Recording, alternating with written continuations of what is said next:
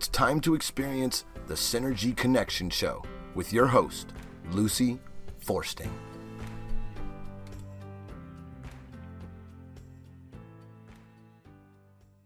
Welcome to the Synergy Connection Show, where we can connect the dots between the physical, emotional, mental, and spiritual selves. Since March of this year, we've all been living in a COVID 19 world where the physical health of everyone has been front and center, so to speak. So if you go to my website, which is www.synergyconnectionradio.com, you're going to see a link for Boomers Forever Young, which is one of the sponsors of the show.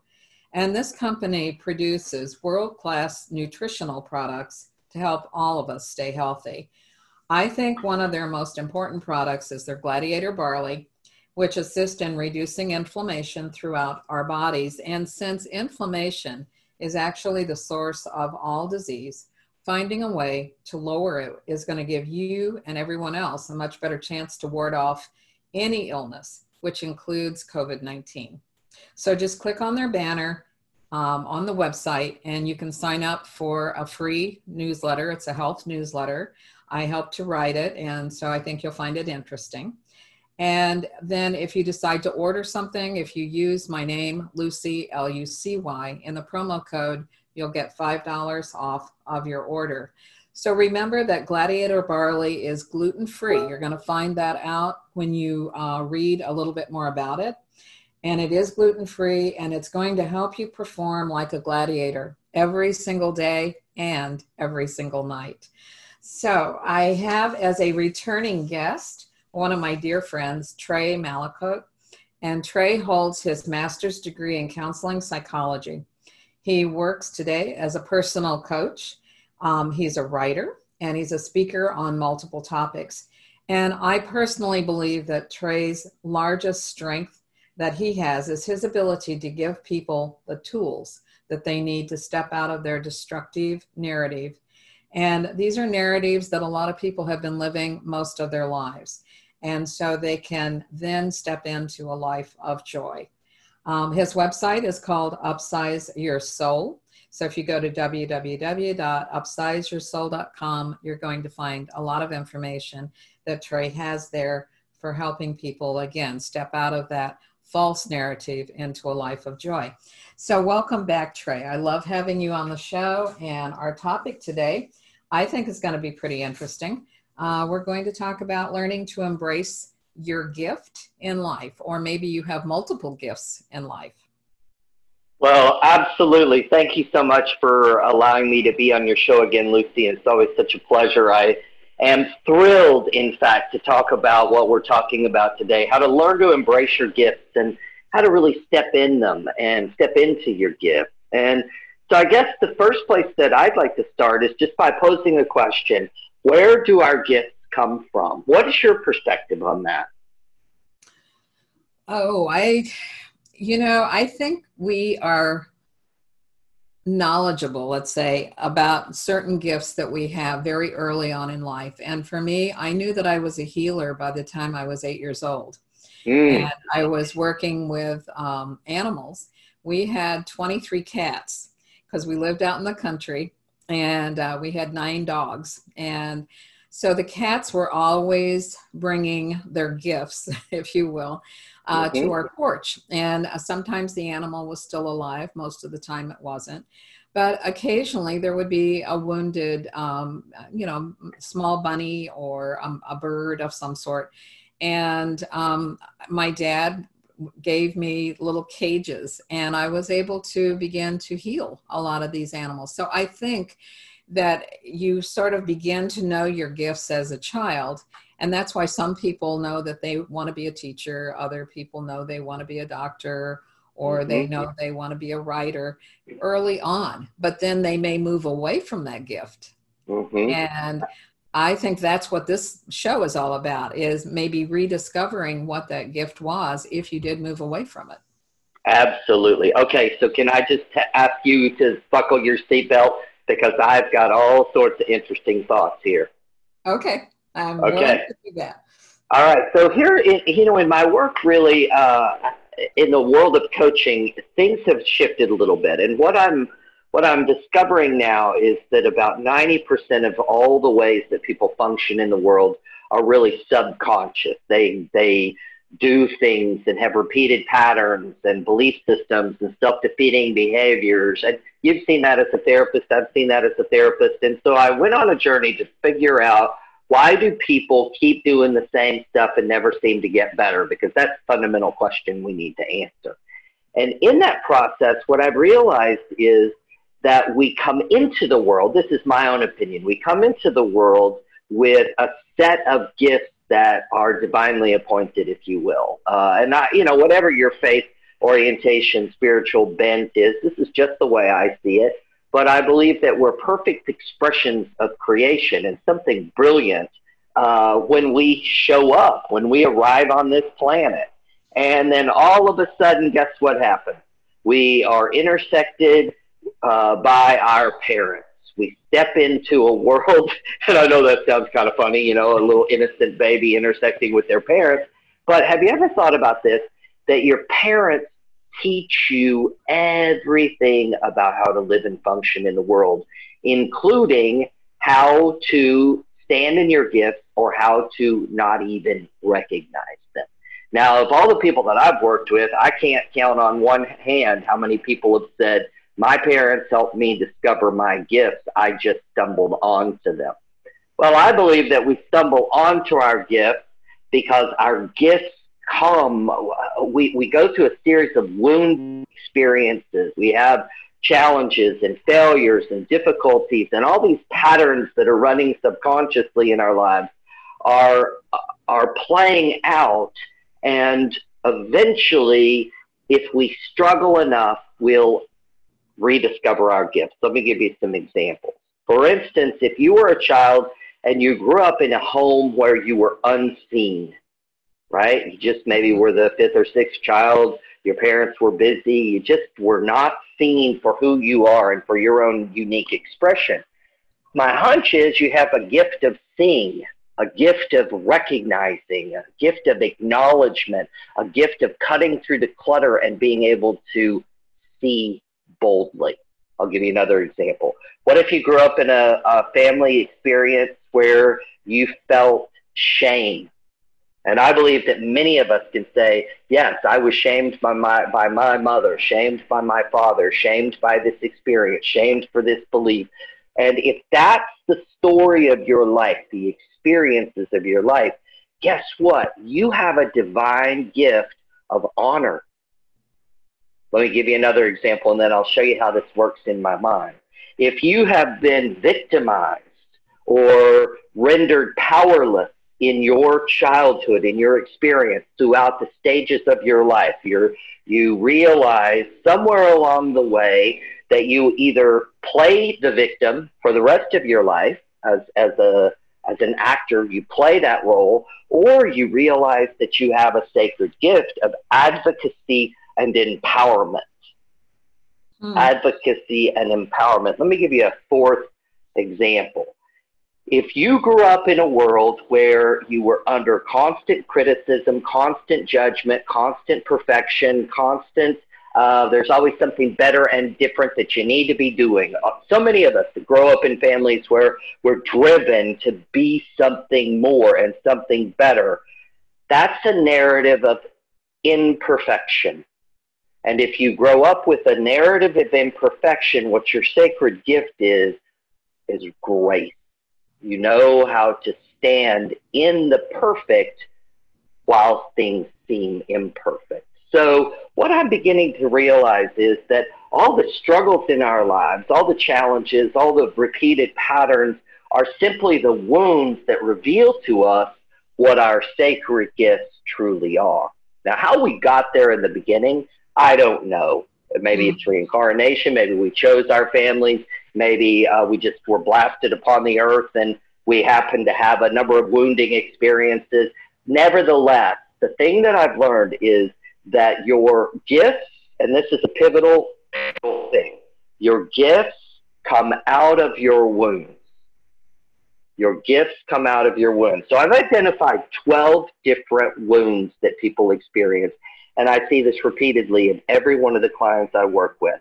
the wound of being unseen.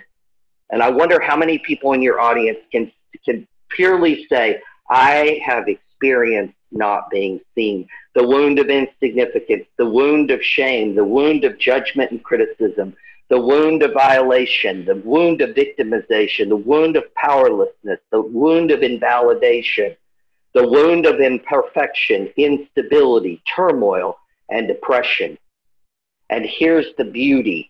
If you've been unseen, you know how to see. If you've been uh, living a life of insignificance, you know how to help people feel significant. If you've experienced shame, you understand honor differently. If you've been judged and criticized, you understand acceptance profoundly, deeply, on a level that's cellular. If you've been violated, you understand restoration. If you have been victimized, you understand advocacy. If you've been rendered powerless, you understand how to empower and encourage others. If you've been invalidated, you know how to validate, how to hold in honor. If you've been experiencing a, a wound of imperfection, you know how to extend grace to others. Instability, you know how to care and provide stability. Turmoil, you know how to create peace. And if you've lived in a life of oppression on some level, you learn how to create beauty. Hmm. Really, so, really interesting. Isn't that interesting? Yeah. Very much so, because uh, you're right. I think everybody that ever has come in to see me, and, and it sounds like you, has been a victim of one or more of yeah. those situations and then they continue to sometimes live that lifestyle uh, rather than recognizing that they can have the positive outcome from it. Absolutely. You know, my clients, and I'm sure yours for the most part as well, live into the stories that they've been taught. We live into our wounds. Now, here's the unfortunate thing our wounds come from people who have been wounded. And I'm not pointing a finger of blame, of blame at our parents or our grandparents, but there's a lineage to our wounding. Think about, for instance, the insecure young woman who has body image issues. I can guarantee you her mother had the same challenge and her grandmother probably faced the same challenge. And we don't know how far back in the lineage that will go, right? People living in oppression, the same thing. And so the thing that I'm really intrigued by is when you, if you think about your wounds and your gifts as really being um, two different classes that you go to metaphorically at to university. You go to the wounding class and you go to the gifts class, right? And you might not like your professor in the wounding class, but I can guarantee you you're going to appreciate the professor in your gifts class. Right. So all learning is driving us to a place. And I firmly contend that our journey on this thing we call the planet, this journey of life, is to reconcile ourselves to who we are as divinely inspired, brilliant, expressive creatures, and then to step fully into our gifts. And so here's the word of encouragement. If someone were to look back at their lives and they say, which one of these wounding experiences have I had? Was I violated? Was I rendered powerless? Did I experience shame? Instead of staying in that story, what if we flipped the script and we said, you know, if you experience shame, you have a profound awareness of how to honor people. Now stand in honor. Create your life that way. Uh, I'm going to ask the question, which I'm sure listeners are asking at this point. How, what are the steps maybe for a person who has experienced one of these wounds to then step into, you know, their gift? Because it's not going to be just a matter of, oh, I see my gift, I can step there. But, Absolutely. Yeah, but maybe, you know, what work are they going to have to do in order to maybe begin to experience the gift and not the negative side of what they have been experiencing? Yeah. Okay. Uh, great question. Fantastic question. First of all, the first thing a person has to do is accept responsibility for their lives.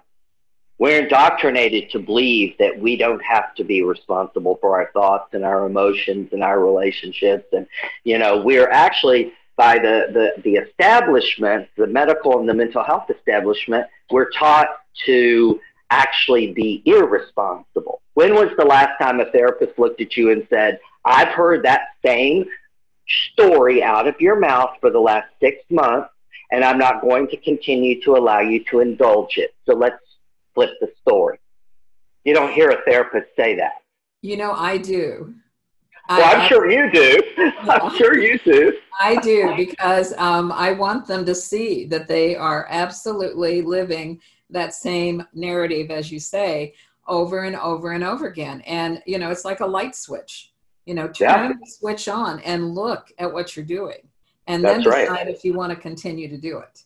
That's right. So I think the first step is to do a thorough evaluation and look at the areas of your life that you are not taking full responsibility for. If you're mm-hmm. blaming your feelings, your experiences, your emotions, your actions on anyone or anything else except yourself, guess what? You're not owning yourself emotionally. You're not owning and taking responsibility for who you are and for the reality you're creating.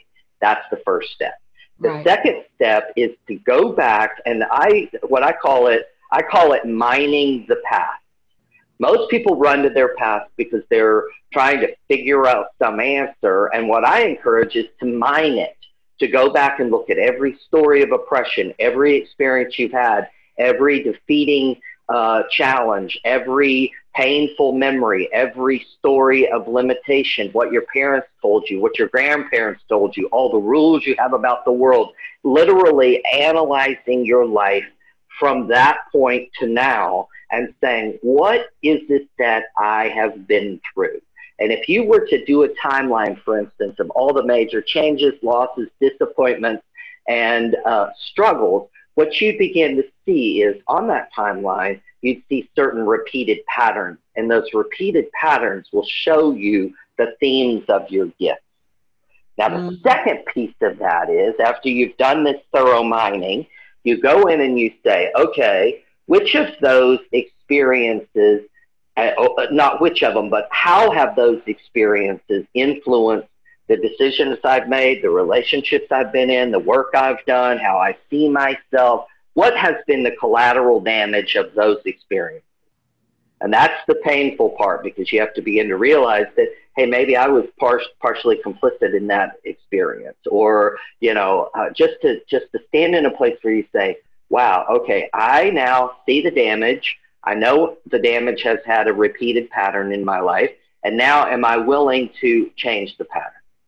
And then the third step that one needs to go through is embracing the idea that ha- they have the complete power to change that story, to change that story of victimhood, for instance, or that story of oppression, or that story of limitation, or that story of insignificance. And then the fourth step is to say, now I'm going to change the story. Now I'm going to step into it. Yeah, I would think that when they actually reach that step of now I'm going to change it, the sensation of being in power of their life would be just astonishing to them. It is. I think it's more than just astonishing. I think it's terrifying because most people don't want to acknowledge that they actually have ultimate responsibility and the ability to create their exact reality. And that comes down to one very foundational fact. The only two things that we can control are our perception and our reaction. That's true. And, you know, again, from where you're sitting and where I have sat for many, many years as a therapist, um, I can't begin to tell you the number of professional people, including professional athletes that I've worked with, who blamed, you know, something or someone in their past for why they are the way they are today, right. rather than taking responsibility and saying, you know, I realize now maybe that um, I had a choice and the choice I made has led me here, but I can make other choices. That's exactly right. You know, in my work, what I'm seeing is that um, there are certain personas that people take on to hide their wounds. And that's mm-hmm. the first step to begin to look at the persona. For instance, we have the comic, we have the caretaker, we have the protector, we have the blame thrower, we have the critical judge. Think about all those personas that you I'm rattling what we see in our offices every day. Right. And when you look at that expression, you say, what are they trying to hide? What is it that they're trying to cover? And let's get underneath that. And then when you start saying, what was your story of childhood? Because you see, these narratives that we form arrive in our lives before the age of 10. And effectively, I believe that our beliefs subconsciously are fixed before 10 years old. I think so. I think that's very true. I, I can't think of a single situation over 30 plus years of being a therapist where that wasn't the case. You know, that right. it's usually um, even a precognitive kind of a situation when they're two and three and four years old. They don't have a lot of strong memories. Mm-hmm. But if you ask them, you know, certain things that maybe happened, tell me about your family, tell me about your siblings, tell me about this or that, you know, you'll begin to discover like, oh, you know, maybe your mother or your father was an alcoholic or a drug addict, or maybe, mm-hmm. you know, financial instability in the family and they were constantly moving or homeless or you know there's so many scenarios and they began to pick up on those emotions and made that part of their life. So exactly right. They live into it. So let me give you an example of a man that's that's absolutely fascinating. He's in and here's the thing. The younger you are the more uh, and this i don't mean for this to sound ageist but I have found typically with the folks that I work with, the folks in their 20s and 30s, if I say, here's your story, here's what you need to do to change it, do you see the impact? They can change very, very quickly. Mm-hmm. But as we age, we become more solid in our beliefs and those structures that keep us safe in the world. Mm-hmm. And so I have a man that I'm working with right now. He's 73 years old, is in a pit of despair and discouragement and depression, and he just can't seem to shake it and he's had himself glued together for an entire lifetime. But in the mining, in the discovery process, we realized that he was a preacher's kid that grew up with a story of profound unworthiness, that he had a belief system that said his God was going to judge him, be wrathful, and that he had to perform in every aspect of his life. He was driven by a family system where all eyes were on him for perfection at all times. And he created a performance narrative and a perfectionist narrative rooted in an underlying story of unworthiness. I cannot please God. I cannot please my Father. And so what he did in his life was become the controller and the caretaker, which are two personas. The controller made him very successful as an executive of a large company um, the controller made him capable of amassing lots of money, and the perfecter and performer made him always look slick and good and put together. But the moment that everything began to crumble was when a, a family member estranged from him. And he could not get his head around the idea of how he could have performed as a perfect father and his son would still not want to be with him. Well, that comes down to those core stories that he holds. And so in conversations with him, I've said, what do you need to do to get out of this narrative that you're wounded, that you're broken, that you're flawed, that you're unworthy, that you're insignificant, and that you need to be in control? What if that's just an illusion? well, I can't make, I can't do, I can't do my life without being in control. But you see, his need for control is a byproduct of his lack of control, his lack of personal agency as a young child. And so for him to heal, he's going to have to go back and realize that the stories he's been taught were that stories he's been taught and mm-hmm. he will have to create outside of that. I've sat with him and I've said, How would you create a life of joy, peace, and purpose? What does that look like for you? Well, I have to be taking care of someone. I have to be building this. I have to be. No, no, no, no, no, no. That's where joy, peace, and purpose reside. Joy, peace, and purpose reside in being present in the moment, not in what you used to be or what you used to do, or not in what you think you're supposed to be. It's about being right here, right now. Now, he's just one example. Can you think in your own world of examples of people who are so fixed in certain beliefs and when you dissect those beliefs back, they came from a place to keep them safe? Oh, I yeah, I can probably think of a number of them. Um, for a lot of females, you know, especially, but males fall into this category too. Um, you know, feeling that you have to be the caregiver as a female. You know, we grow up with this idea, if we had moms that were caregivers, that when you get married, um, then you become the caregiver. You you do whatever your spouse maybe needs, whether it's laundry or fixing dinners or taking care of children or taking care of the home. But there's roles that you kind of fall into. And uh, I think with COVID 19, it has created a lot of difficulties for families because everybody's home. That's you know, right. A lot of people lost their jobs. They, um, you know, are working from home. The children are homeschooling from home. In many cases, uh, some of the schools are partially populated, but a lot of kids are still, you know, doing home learning. And, uh-huh. um, you know, so having one person maybe take on more responsibilities than they can and not being able to ask for the other partner to literally join um, the collaboration, if you will. You know, that's right. It's a family project because the rules have changed, mm-hmm. and being afraid to ask for that. A lot of females right. have difficulty asking, and as far as that goes, I think a lot of males have uh-huh. difficulty uh-huh. asking for help too because they're supposed to be the provider, the protector, and maybe that's not falling into place right now either. That's exactly right. So you dialed it in just then when you said, look at the, the ideas about how people, the roles that people think they're supposed to play. Well, mm-hmm. I always drill that back and I say, where do those roles come from? Well, there's social indoctrination, familial indoctrination, educational indoctrination, uh, social norming. There are a number of factors that are influencing the way that we believe. So let me drill this caregiver one back a little bit, just for sake of example. If you look at the behavior of caregiving, the wound most likely is that that person was well cared for. Their care needs were not met.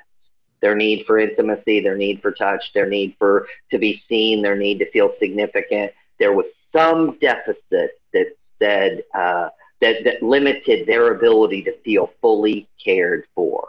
And so, as the outgrowth of that, they became a caregiver. I'll drill it down a bit deeper. My father used to laugh and he would say, You know, I know that you've really messed your kids up if they're a preacher, a teacher, or a counselor. But when you get right down to it, all of those, preacher, teacher, and counselor, are roles of caregiving in some way. And so, what if that caregiver is actually just chasing love, chasing validity, chasing acceptance, and chasing worthiness.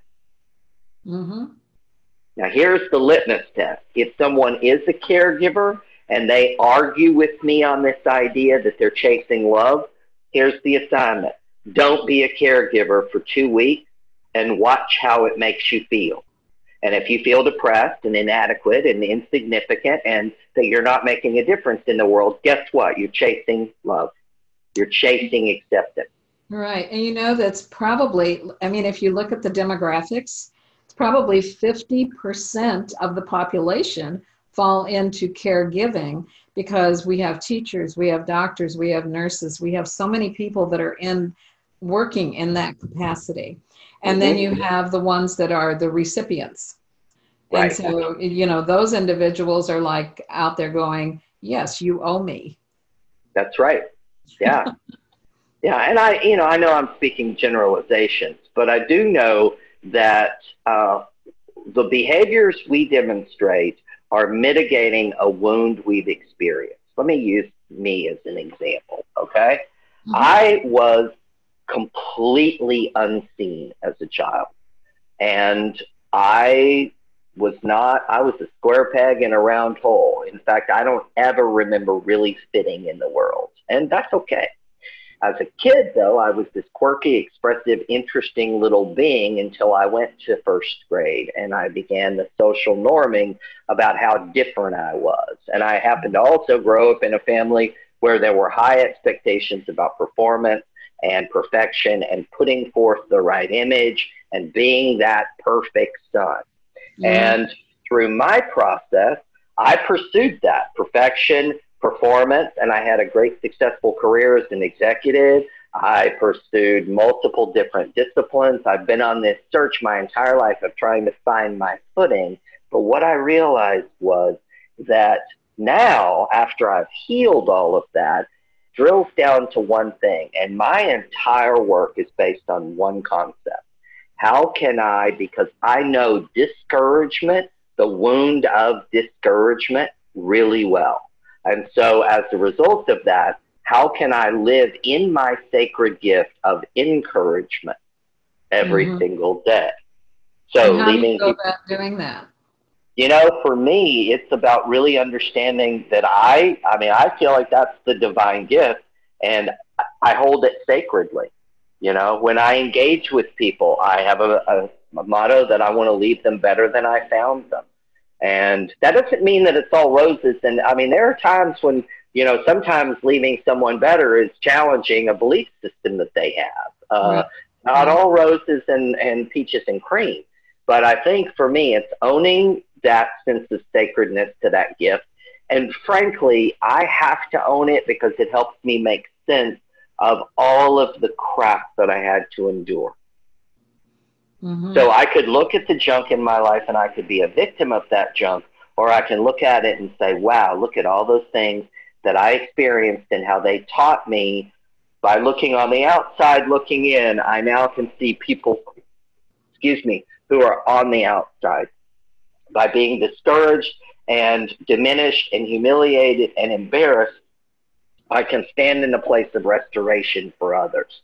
By being someone who was never seen, I can see well. And so, what I would invite people to do is to think about those things that caused them greatest suffering and then flip them, flip the script instead mm-hmm. of staying in those stories. Because you and I both know, Lucy, the reason that people suffer in this world today is that they stay in a story, they stay in a belief. Right, exactly. Um, I was thinking about the number of people that I've known over the years who became nurses and doctors um, and dentists, uh, a couple of dentists that I worked with a long time ago. And it was because of the bad experiences that they had maybe in that field, you know, somebody who wasn't listening to their pain or wasn't right. making them feel better. And so they kind of came away with, I want to make a difference someday with a child or with an adult, you know, and and so that's what they did, which is yeah. really pretty cool. Um, but I don't think they ever did see it quite the way you're explaining it, where you know they became what they became and that is their gift. And by embracing their gift you know they're able to let go of their past their past hurts and any mm-hmm. kind of um, limitations that they've been placing on themselves over and over again. That's right. Here's what makes it difficult because you know i can make a generalization like all caregivers are chasing love. I, and what I, I need to clarify is that all caregivers are attempting to mitigate some story for instance, many, many doctors go into medicine because they want to make a difference in the world, but also because they have had driving parents that have held them to a performance standard and they're seeking love because they're trying to please their parents. Mm-hmm. Mm-hmm. Right? That it, so it's not just it's not as simple as it sounds. You have to get deeper and deeper into it. People go into the ministry because they have uh, been disillusioned. They lived in a world where there was no stability of understanding greater meta, uh, existential things about the world. And so sometimes people go into the ministry, which is a caregiving activity, but they do it in the pursuit of understanding because they didn't have understanding. So what I'm proposing is that you look at what you are, what you gravitate toward, and you simply say to yourself, why am I doing this? What motivates me to do this? Going back to me as an example, because I was unseen, I was an arrogant, snot nosed little brat growing up until about 40. I was, right? Until I finally realized that I didn't have to keep performing. Mm-hmm. I didn't have to be the one with the biggest car and the biggest houses and the most influence and the greatest power. I could be acceptable without all of that. And there was so a pivotal was moment. Yeah, what was, your, what was your aha moment when you kind of went, oh, I don't have to do that anymore? Well, for me, it was all about pleasing my father, who looked at me with great disregard. And I think many, many people, many men at least, have fathers who we never make muster. You know, our fathers really mess with us a lot of times, and I think women, same thing. You know, uh, but the women mother mother relationship another story. But I'll never forget. I was playing golf with my father, and uh, I had just gotten a huge promotion. At that point, I was making probably five times the amount of money that he had ever made in any job in his entire career. And as we stepped onto the golf course, I was talking about uh, I did this and I'm teaching at this university and I've just gotten this promotion. And he looked at me and he said, I don't even know what you're talking about and I really don't give up blank. Wow. and so I thought, okay, time out. That was that moment of awareness where I've been chasing his love, chasing his acceptance for so many years. And when he finally said, I don't care, Mm-hmm. And I said to myself, why am I chasing something that is an illusion? Why am I chasing his existence, his validation? Why am I chasing him in a way that that is so unhealthy? You know, and when you really think about it, most of us are chasing something that our parents wanted from us. Let me give you another example. I'm working with a young lady right now who is on her second master's degree. She's got a full fledged professional job as a writer. She is uh, a brilliant horsewoman, uh, kind, beautiful, brilliant soul. But she grew up in a family where the standard was very high and very, very specifically oriented toward one certain faith tradition. And so we were talking about her latest graduate degree, and she's about to graduate in May or June, I don't know, fairly soon, May. And she said, You know, I never told my mother that I was going for the second master's degree. I said, Why'd you never tell your mother? I mean, how do you pull that off? And uh, she said, I never told her because if I did, I would have to justify why I was doing it and and who I am now. And then it would create a standard. You have to keep doing this and how are you going to use that degree and what are you going to do with it? And she said, so I just chose to step out of my mother's story. Hmm. We're always tied to something that was foundational when we were a child. Right, right. Right?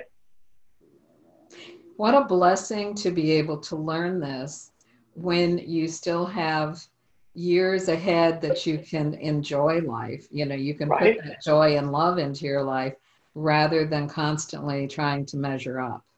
Absolutely.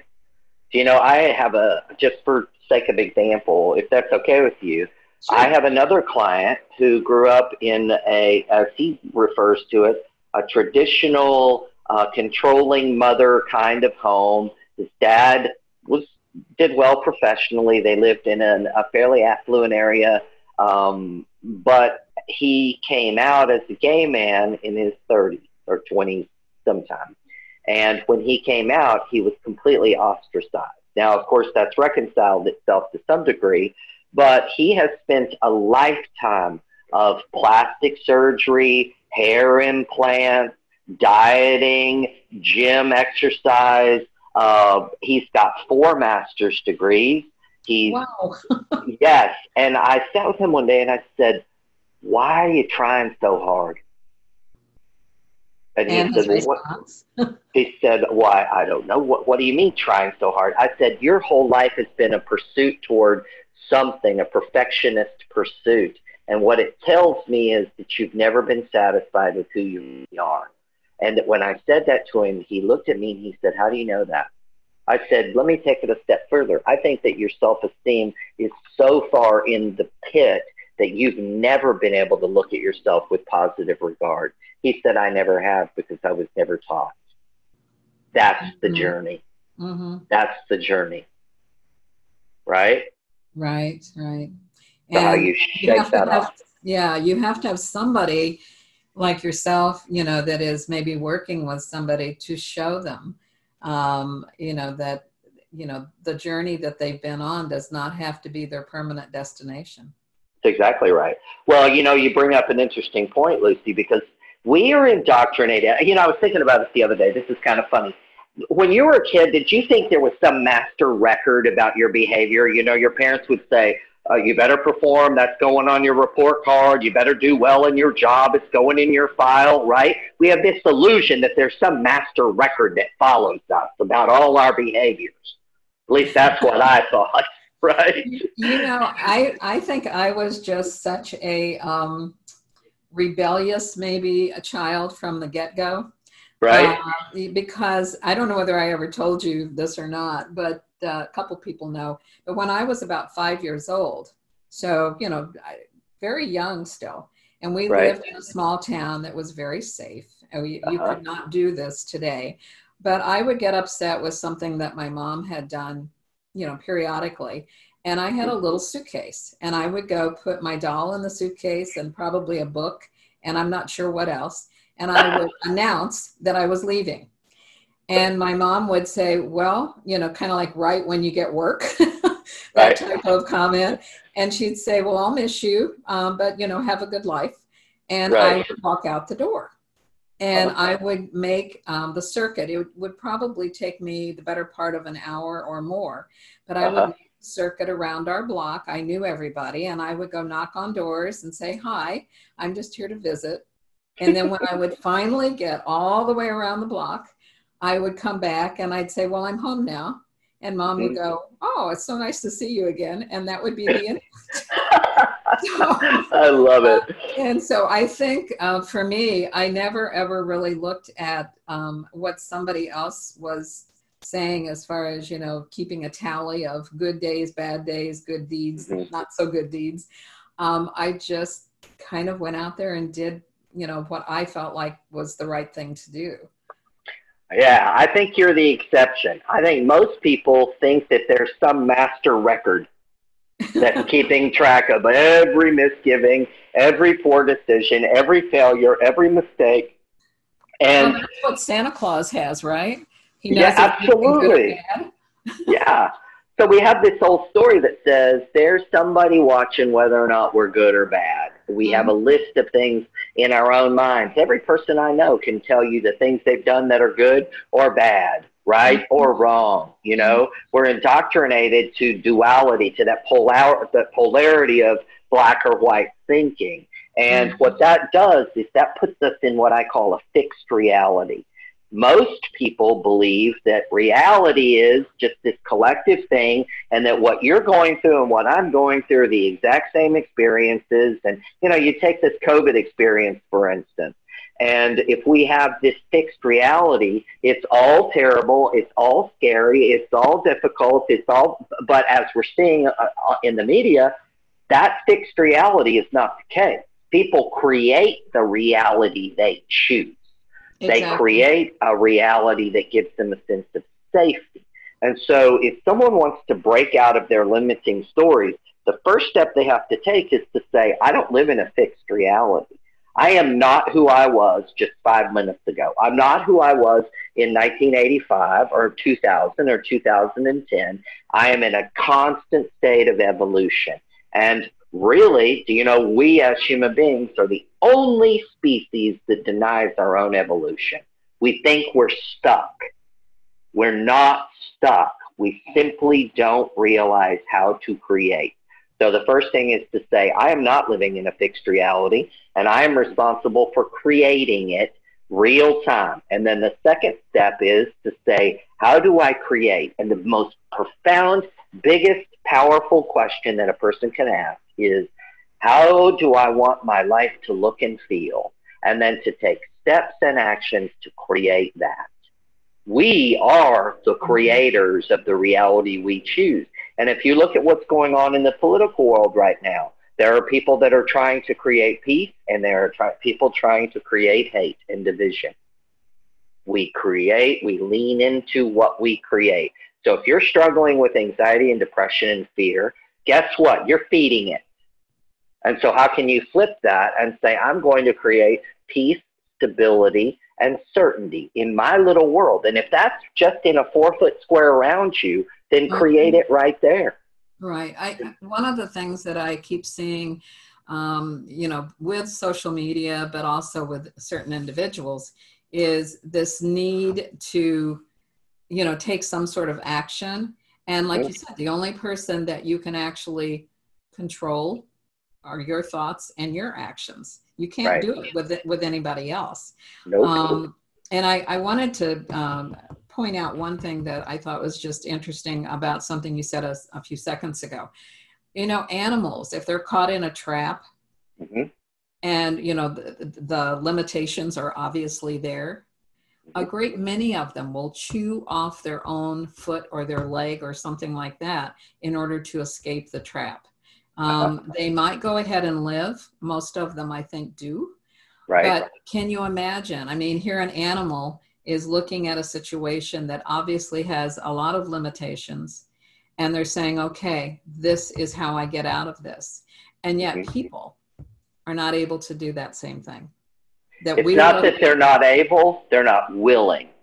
Well, I think they think they can't, though. You know, they don't understand that they have options and so they feel like, okay, this is the best that I can do, and I'm just stuck. And we never are stuck. We, we always have options. We might not see what the option is immediately, but it's always there. That's right. Yeah. Well, that goes back to that idea of do you live in a fixed reality or a dynamic reality? Exactly. And if you reference, here's the, the litmus test for me. If you reference your past as your identity, then you're, you're rooted in a fixed reality. Exactly. exactly. If you then can say, "This is I, I." Who are you, Trey? Well, today I'm a guy talking on a radio show with my dear friend Lucy, and then I might be working with someone doing some therapy, and then I might become a writer today about 1 p.m. and then at 5 p.m. I'm becoming a friend and I'm going to hang out, and tonight I might sit around and laugh and become a comic. it's about giving yourself the freedom and the latitude to say, I'm going to ebb and flow into the different states that give me joy. Well, you know, if people would begin to see themselves a little bit like a river, you know, we exactly. are a fluid person. And mm-hmm. as we're on this journey, if we are the river, you know, we're going to see different things as we That's move. Right. You know, in a direction of flow. So, if we can keep that fluidity about who we are, then we're mm-hmm. constantly evolving. We're, we're not stuck in this rigid pattern of this is my box and I have to stay in it, or this is your box and you have to stay in it. No, that's not who we are. You know, we really have the opportunity to become anything at any time in our life. And so, your 73 year old person that you're working with, you know, he is in a rigid pattern right now because that's who he's always been. But the minute that he begins to see that he's evolving and that he can be that river and flow, you know, it opens up so many gateways for him. That's exactly right. You know, it's interesting. I was talking to him about three days ago and I said, How long are you going to continue to allow yourself to live in that prison that you've created? Did you ask so, him if he liked his orange jumpsuit? right exactly. But it really is a prison that we create, a prison of limitation, a prison of of of despair, a, a prison of comparison, a prison of insignificance, a prison of shame, a prison of victimhood. And you know, if people want to really step out of all those stories, they have to say, I am willing to break the ties that binds me. And here's the toughest part. In order to do that, you have to be able to say, I am no longer going to allow that story to define me. Mm-hmm. And that takes enormous courage. Right. Enormous courage. So I, I have said to several people recently that I, I think that that is the other gift that difficulties do give us is we realize that we are survivors. Uh-huh. And when you can acknowledge the fact that you have survived many different hardships during your life, it does give you courage. It, it gives you that ability to look in the mirror and say, you know what? I made it through this and this and this, and I'll make it through this too. That's exactly right. So we have about three minutes left. Let me tie a bow on this, if I may. Sure. Okay. I feel like right now what people need to hear is, uh, in fact, you know what? I, I, I wrote it down. Excuse me. Here's what I think people need to understand right now in the midst of COVID. They need to understand that the only thing that we can control is perception and reaction. That's it. Number two, our human beings are wildly adaptive creatures and we have the ability to change the story. Number three, if you're journeying to your past, what you're looking for is a tether point of identity. But guess what? That's gone. Pre COVID is no longer in existence. Mm-hmm. And so if you're journeying to your future, you're trying to hang on to something you think you can predict. But the frank truth of the matter is, we must learn how to create our new reality right here, right now. And we've got to step out of those suffering stories that reside in our past. And we must become the observer and live in curiosity about our lives right now. Mm-hmm. Allow our lives to unfold beautifully, to allow ourselves the space and the time to heal. We must get more acquainted with our bodies and learn how to breathe and learn how to calm ourselves down and most importantly, we just have to know when we're falling into that pattern where we say, oh my God, I'm in trouble. I'm scared. I can't handle this. This doesn't make sense. Because what it really comes down to is COVID 19 and all of the other things that we've seen over the last year and a half or two or three or five is an invitation to realize that everything is dynamically changing. And you'll either step on the change train or you'll try to hold with great vengeance to something you thought you knew to be true. And what you thought you knew to be true is gone.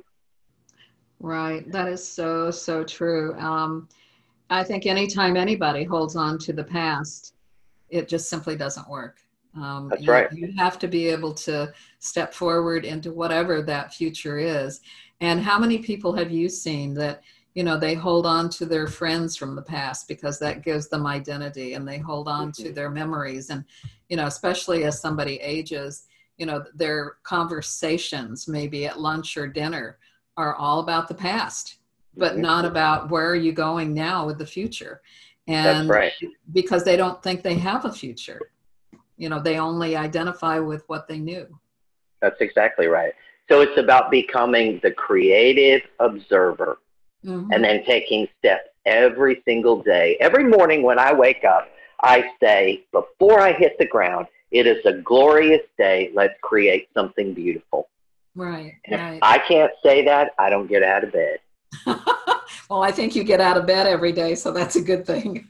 there are a few days I don't, but, but for the most part. So I believe it's about how you punctuate your life, what you're focusing on. If you, and it really is falling down one uh, of two options right now. You're either going to pursue fear or you're going to pursue freedom. Mm-hmm. That's true. And peace mm-hmm. and joy or uncertainty and instability and rigidity or hope and opportunity and beauty and grace or criticism and judgment and resentment and blame and anger, which path are you going to choose? Right. And I, that's such a wonderful question to end on because, you know, it is, it's a path and we have a choice.